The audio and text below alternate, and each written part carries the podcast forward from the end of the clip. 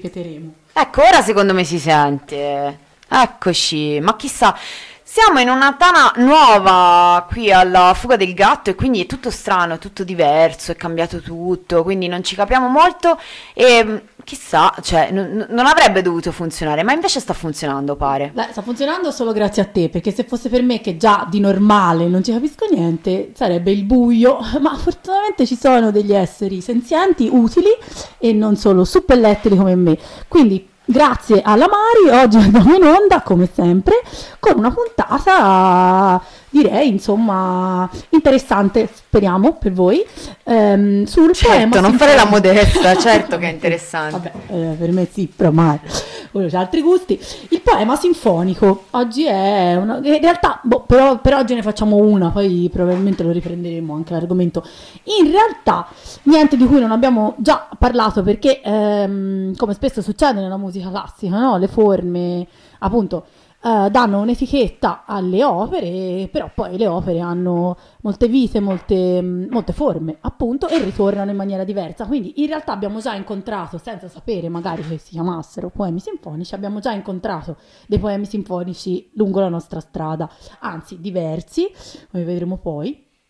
E diverse opere che eh, abbiamo poi scoperto, almeno io ho poi scoperto, che venivano eh, sotto la categoria di poema sinfonico. E che cos'è? Che cos'è?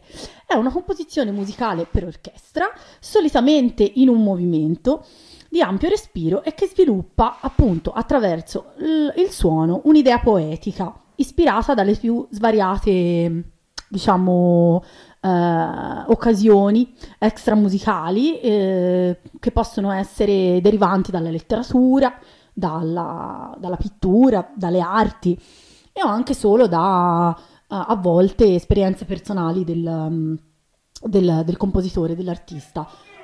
Più solitamente, eh, più comunemente sono, ehm, diciamo, eh, nascono da eh, appunto un'opera letteraria in versi, molto spesso, eh, ci sono appunto i preludi di Franz Liszt, vedremo un'altra opera di Liszt che abbiamo in ascolto, eh, o di opere di prosa come il Don Quixote di Strauss, ma anche ehm, di, di opere figurative o filosofiche, come per esempio, sempre di Strauss, Il Così parlò Zarathustra.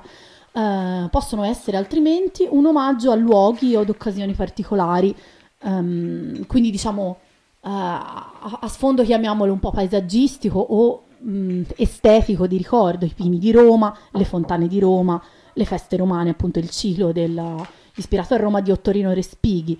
Sempre di Ottorino Respighi avevamo fatto una puntata, qualcuno di voi se lo ricorderà, sul trittico botticelliano, sui tre dipinti di Botticelli. Ecco, per esempio, quello, quello è un poema sinfonico. Quindi ehm, a volte sono anche una, pu- una pura e libera intuizione del compositore, per esempio una saga di Jean Sibelius. È quindi, diciamo, una sintesi, ecco, ehm, di, di- di- di- alcune visioni che poi si trasformano in, eh, in opera musicale. Molte sono anche poi destinate ad altre opere, come di- diventano per esempio suite per balletto. Pensiamo a Romeo e Giulietta di, di Tchaikovsky, eh, ma anche ad altri, ad altri esempi. Ehm, qualcuno, no, qua- qualche teoria sostiene che sia una derivazione abbastanza diretta della musica a programma, che fu una delle forme predilette dei musicisti romantici. Eh, infatti Berlioz, nella sua Sinfonia Fantastica, e nella Roldo in Italia, che sono tutte e due poemi, considerati poemi sinfonici.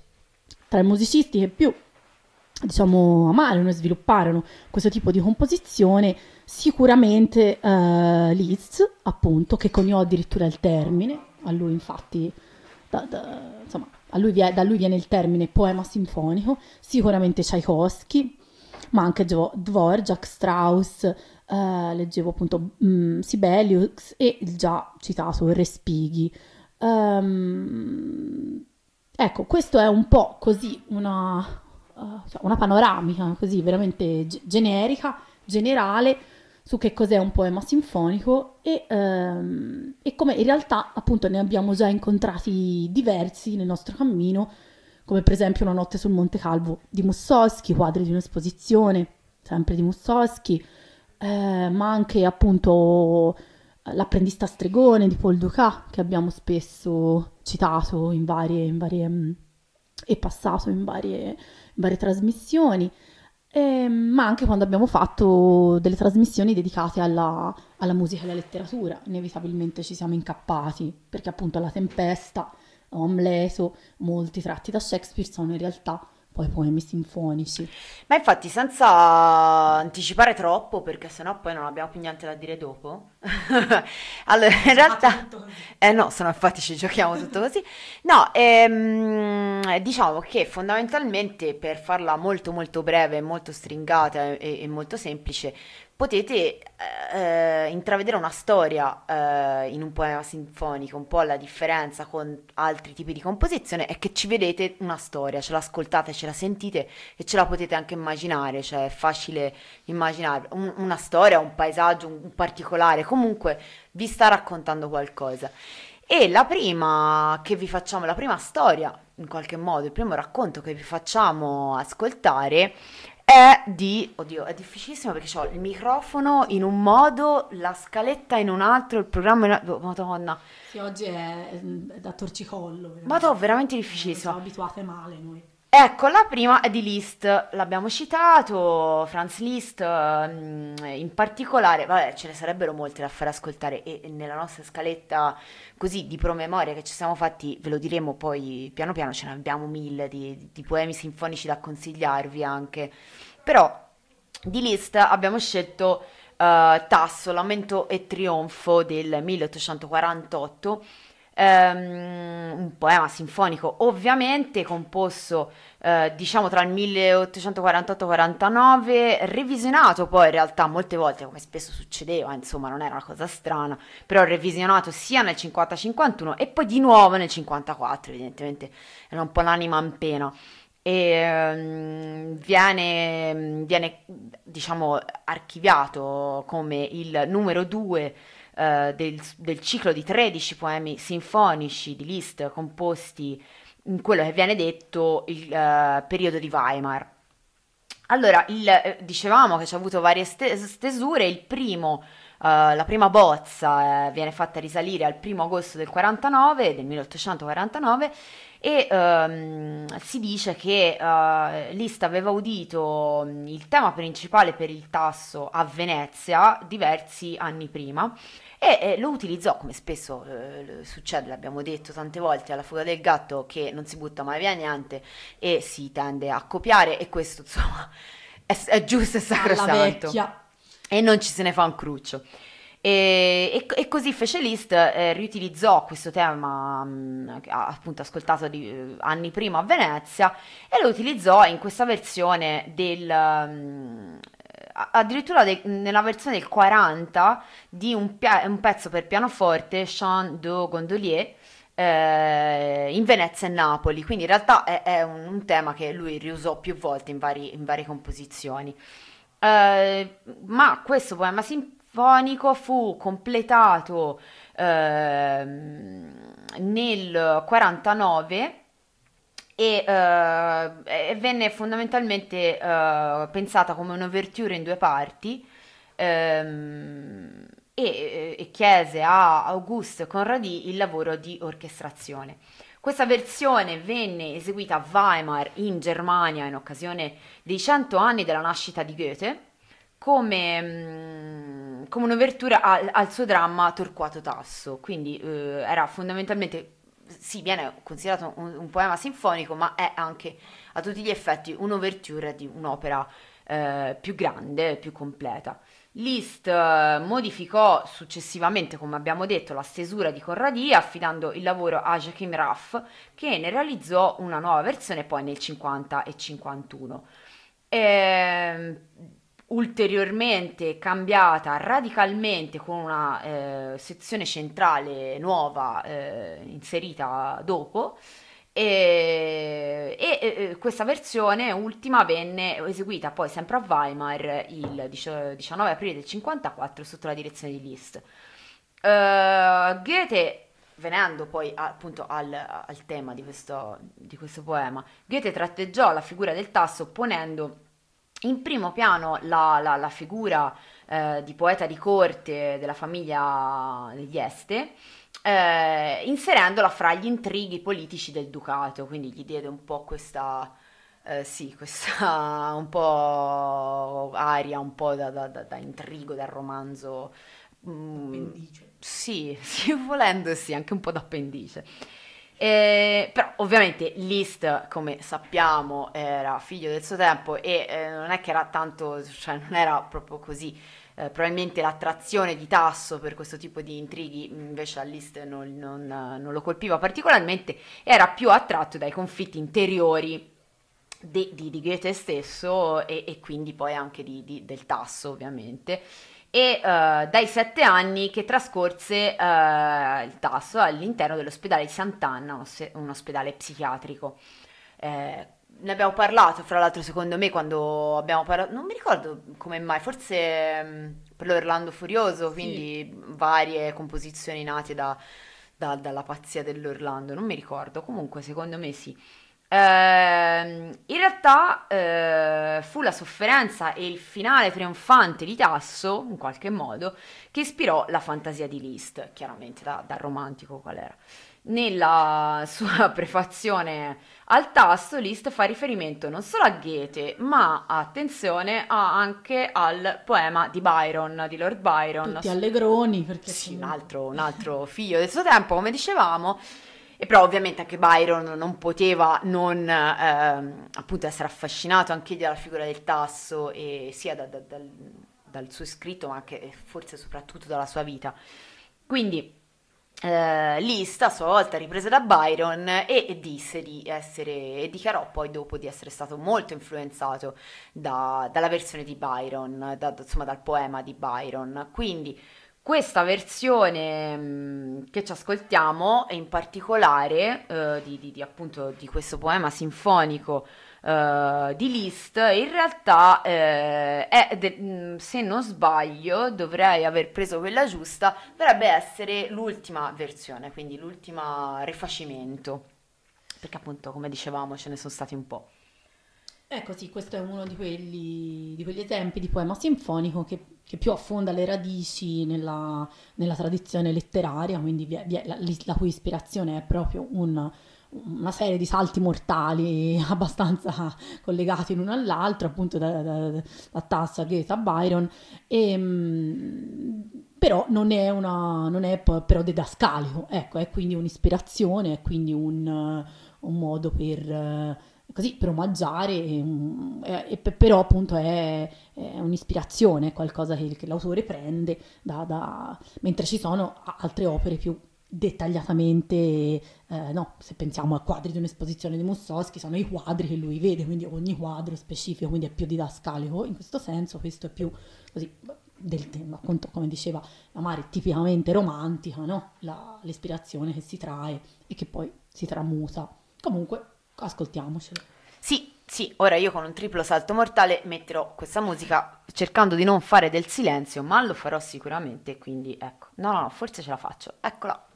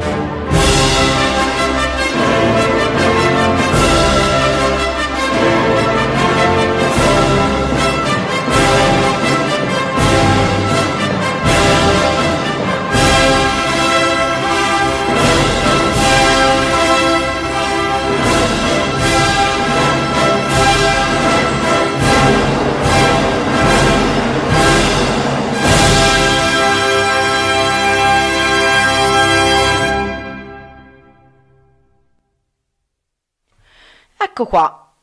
Beh, direi che il lamento c'è stato e il trionfo pure. Tutto. Trionfo a bestia. Trionfo be- Anzi, per essere Liz mi sembrava anche abbastanza preso bene. Sì, parecchio, no? Cioè, si è lamentato di me. Era meno lamentone e più... solito. pa, pa, pa, pa, Bene, pa, pa. buona scelta, ottima Fanfare. scelta.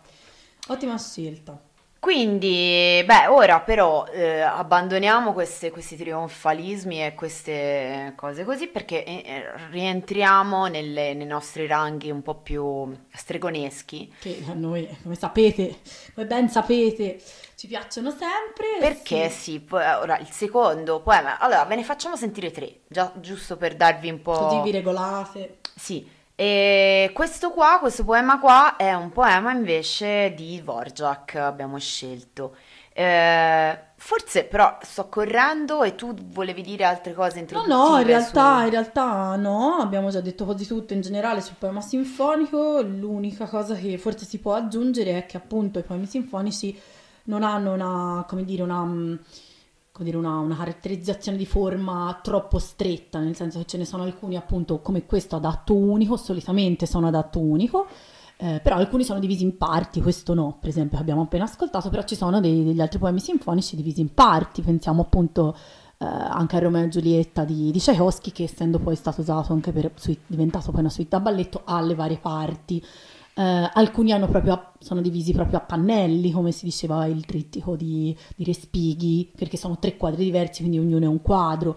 Quindi ecco, eh, ci sono dei, dei poemi sinfonici composti da sei parti, quindi ecco, mh, diciamo che il poema sinfonico appunto rispetto magari a altre forme ha una un po' più di concede un po' più di libertà, non a caso, probabilmente, non lo so, dico io, magari sbaglio, però il fatto che sia una forma molto usata anche dai musicisti del Novecento, quindi no, eh, che si staccano un po', sicuramente si allontanano dalla tradizione più classica della musica classica, probabilmente proprio perché concede una libertà ecco, maggiore, non solo nell'ispirazione, ma anche un po' nella forma. E questo è insomma tutto quello che, che comunque si può aggiungere.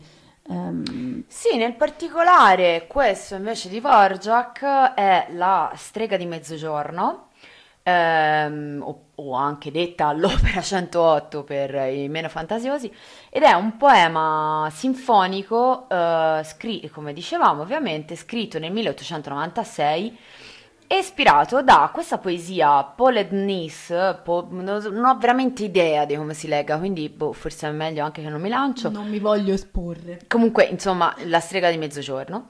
Eh, poema, una poesia di Karel, Karel Erben e che a sua volta trae spunto da una figura leggendaria del folklore slavo, eh, questo demone chiamato la signora di mezzogiorno, che poi appunto una signora che potrebbe essere simile alla figura della strega, comunque un demone, mm, una creatura comunque in qualche maniera malvagia, cattiva, misteriosa. In particolare questo, questo poema ci racconta un, un, un, appunto una fiaba in qualche maniera.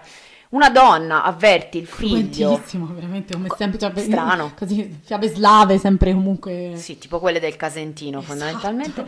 Ecco, e eh, allora cioè, il classico sembrerebbe almeno eh, così, il classico, mh, la classica fiaba morale per, per terrorizzare i bambini e lo è ovviamente, una donna avverte il figlio che se non si comporta bene la strega di mezzogiorno lo rapirà. Eh, quella, mangia tutto. Se la, la, cosa classica, no? il babau, il, eh, tutto, cioè.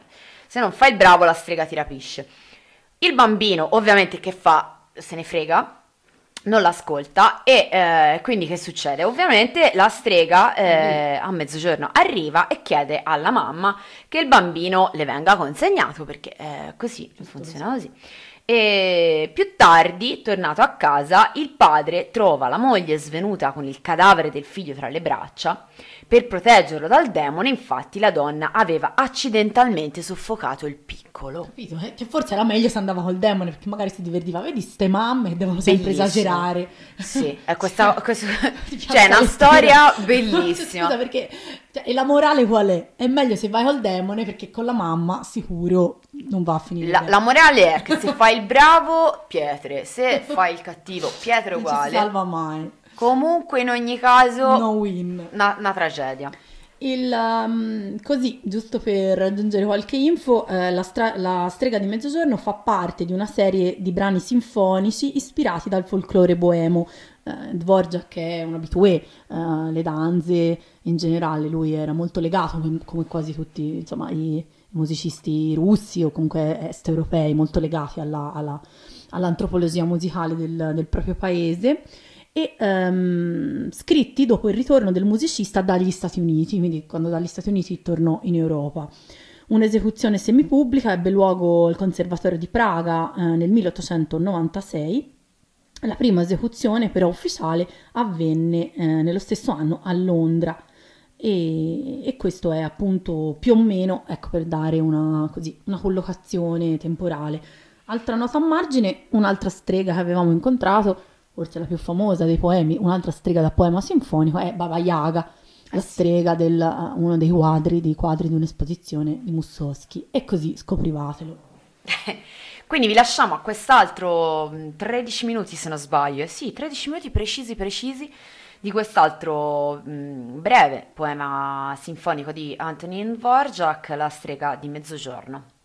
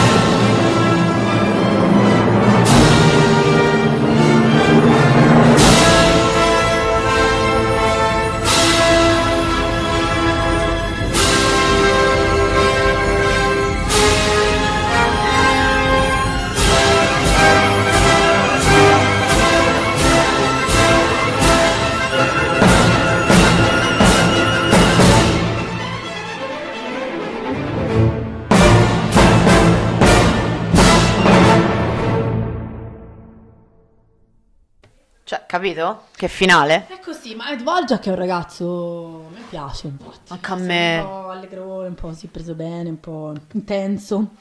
No, E- bella poi questa, dai. E comunque il molto. finale, appunto, il figlio muore, lo stesso schiatta e comunque non è che si poteva fare pli pli pli. Eh no. Cioè non ci si sta... Ma poi comunque secondo me era per, per dare, al di là della storia, l'essenza de- di questo personaggio, no? Cioè lui fa un po' sempre... Comunque il poema sinfonico appunto si presta molto a dare delle impressioni, no? È quasi una forma impressionista, se vuoi, buttata lì.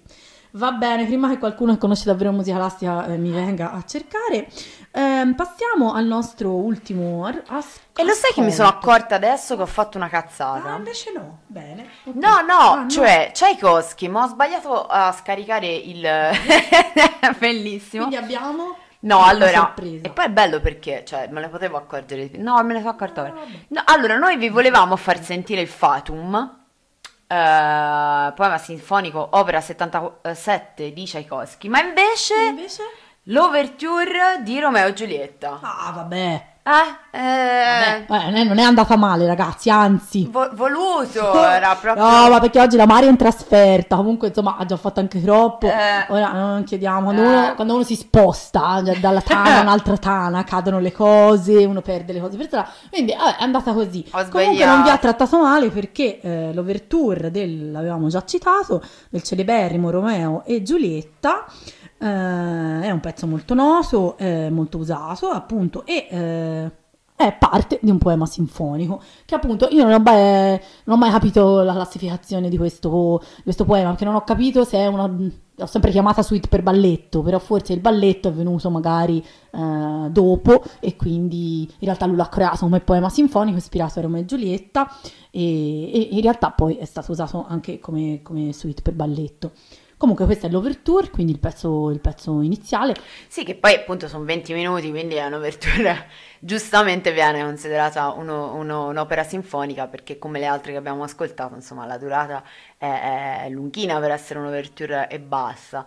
E, e poi sì, eh, di, di fatto noi ci eravamo preparati sul resto, quindi eh, ve la lasciamo un po' così. Un po' Tra così, l'altro, però, eh, ce la ricordiamo sì, qualcosa. Mm, tanto era anche l'ultimo brano con cui in realtà già pensavamo di salutarvi, però eh, aggiungerei che eh, fuori dai microfoni ci dicevamo che sicuramente dobbiamo dedicare una prossima puntata della fuga del gatto ai paesaggi, quindi ai poemi sinfonici che però raccontano dei paesaggi, perché tra quelli che eh, potevamo farvi ascoltare oggi c'erano, ce n'erano sicuramente alcuni ehm, che fra l'altro te hai già citato, però insomma che, che potrebbero essere molto interessanti da farvi ascoltare, sono molto belli e che descrivono appunto vari, vari paesaggi. E poi secondo me potremmo riazzardare, e lo faremo perché è- sono mesi che ce la promettiamo, eh, una puntata dedicata a Shakespeare, quindi Vabbè, sì, certo. alla musica. Quindi questo è uno spoiler. Vi volevamo fare questo spoiler anche perché così fidelizziamo no? la, la Chiaro, nostra... Stanno tutti lì a aspettare. Certo, perché poi alle- alle 6 la domenica va, eh, magari è questa la volta buona che faranno e invece. Però vabbè, noi siamo capricciose come ormai chi ci ascolta sa, però insomma sappiate che se vi collegherete ogni domenica alle 6, 6 e mezzo, a seconda di come ci gira eh, su Radio Wombat, ovviamente potete, eh, chissà, Incappare chissà. in ricchi premi. Sì. E cotillon, come diceva Fantozzi. E ehm, come altri compositori, da Berlioz a Prokofiev, Tchaikovsky eh, venne profondamente ispirato da Shakespeare, appunto, come dicevi, vale sempre le puntate su Shakespeare, e scrisse molte opere basate sui suoi soggetti, come ad esempio La Tempesta e Amleto. A differenza però di altre composizioni più celebri, Romeo e Giulietta non ha un numero d'opera, quindi non è, non è appunto numerata, e anche se scritta come ouverture fantastica, il disegno complessivo è quello di un poema sinfonico, ah, dicevamo appunto in forma sonata, con un'introduzione ed un epilogo. Probabilmente per questo si presta anche alla forma balletto, per cui è stato poi usato, perché è un po' appunto a parti. Il lavoro si basa su tre temi principali della storia di, di Shakespeare. Il primo tema, in fa diesis minore, è, mh, pare essere l'introduzione che rappresenta frate Lorenzo. Si può qui ravvisare un ricordo eh, fanno riferimento all'ortodossia russa, ma anche a un presagio di sventura. C'è poi un tema che significa il primo incontro della coppia e la scena del balcone, conosciuto come il tema d'amore, E poi il tema finale svolge un dolce omaggio alle amanti ed è stato scritto due giorni prima, dopo la prima ouverture, quindi applicato successivamente. Quindi riconoscerete sicuramente, come sempre nelle ouverture, i vari temi che poi ricompongono l'opera ed è sicuramente uno dei lavori più, si può dire, più belli, più famosi di, di Tchaikovsky. E poi un giorno vi faremo ascoltare mh, anche il Fatum perché era bellissimo in realtà, eh, però eh, purtroppo... Vabbè, vabbè, recuperiamo. sì, sì, sì, sì, sì, sì. Miracoli della diretta. Esatto, eh, battata l'avrei fatto anche non in diretta. Comunque va bene, ci si quindi ritroverà eh, di nuovo con chi ci vuole ascoltare alla fuga del gatto domenica prossima, sempre intorno alle 18. E nelle repliche settimanali. Esatto, in re- oppure insomma quando volete voi, ascoltando il podcast, vi ricordiamo dal sito radiowombat.net ovviamente e eh, purtroppo non sulle onde medie perché il ruggito del wombat si è di nuovo affievolito, le onde medie hanno subito delle sventure tecniche come spesso succede e quindi in onde medie mh, sentirete solo casino, fruscio e Per ora, ma ritorneremo. ma ritorneremo come disse Lo lui. disse lui. Certo, le citazioni ambiguazze della fuga del gatto. vabbè, un po' di così. Folklore, folklore alla fuga del gatto. Bene, e quindi vi salutiamo, vi diamo la buona domenica e a domenica prossima.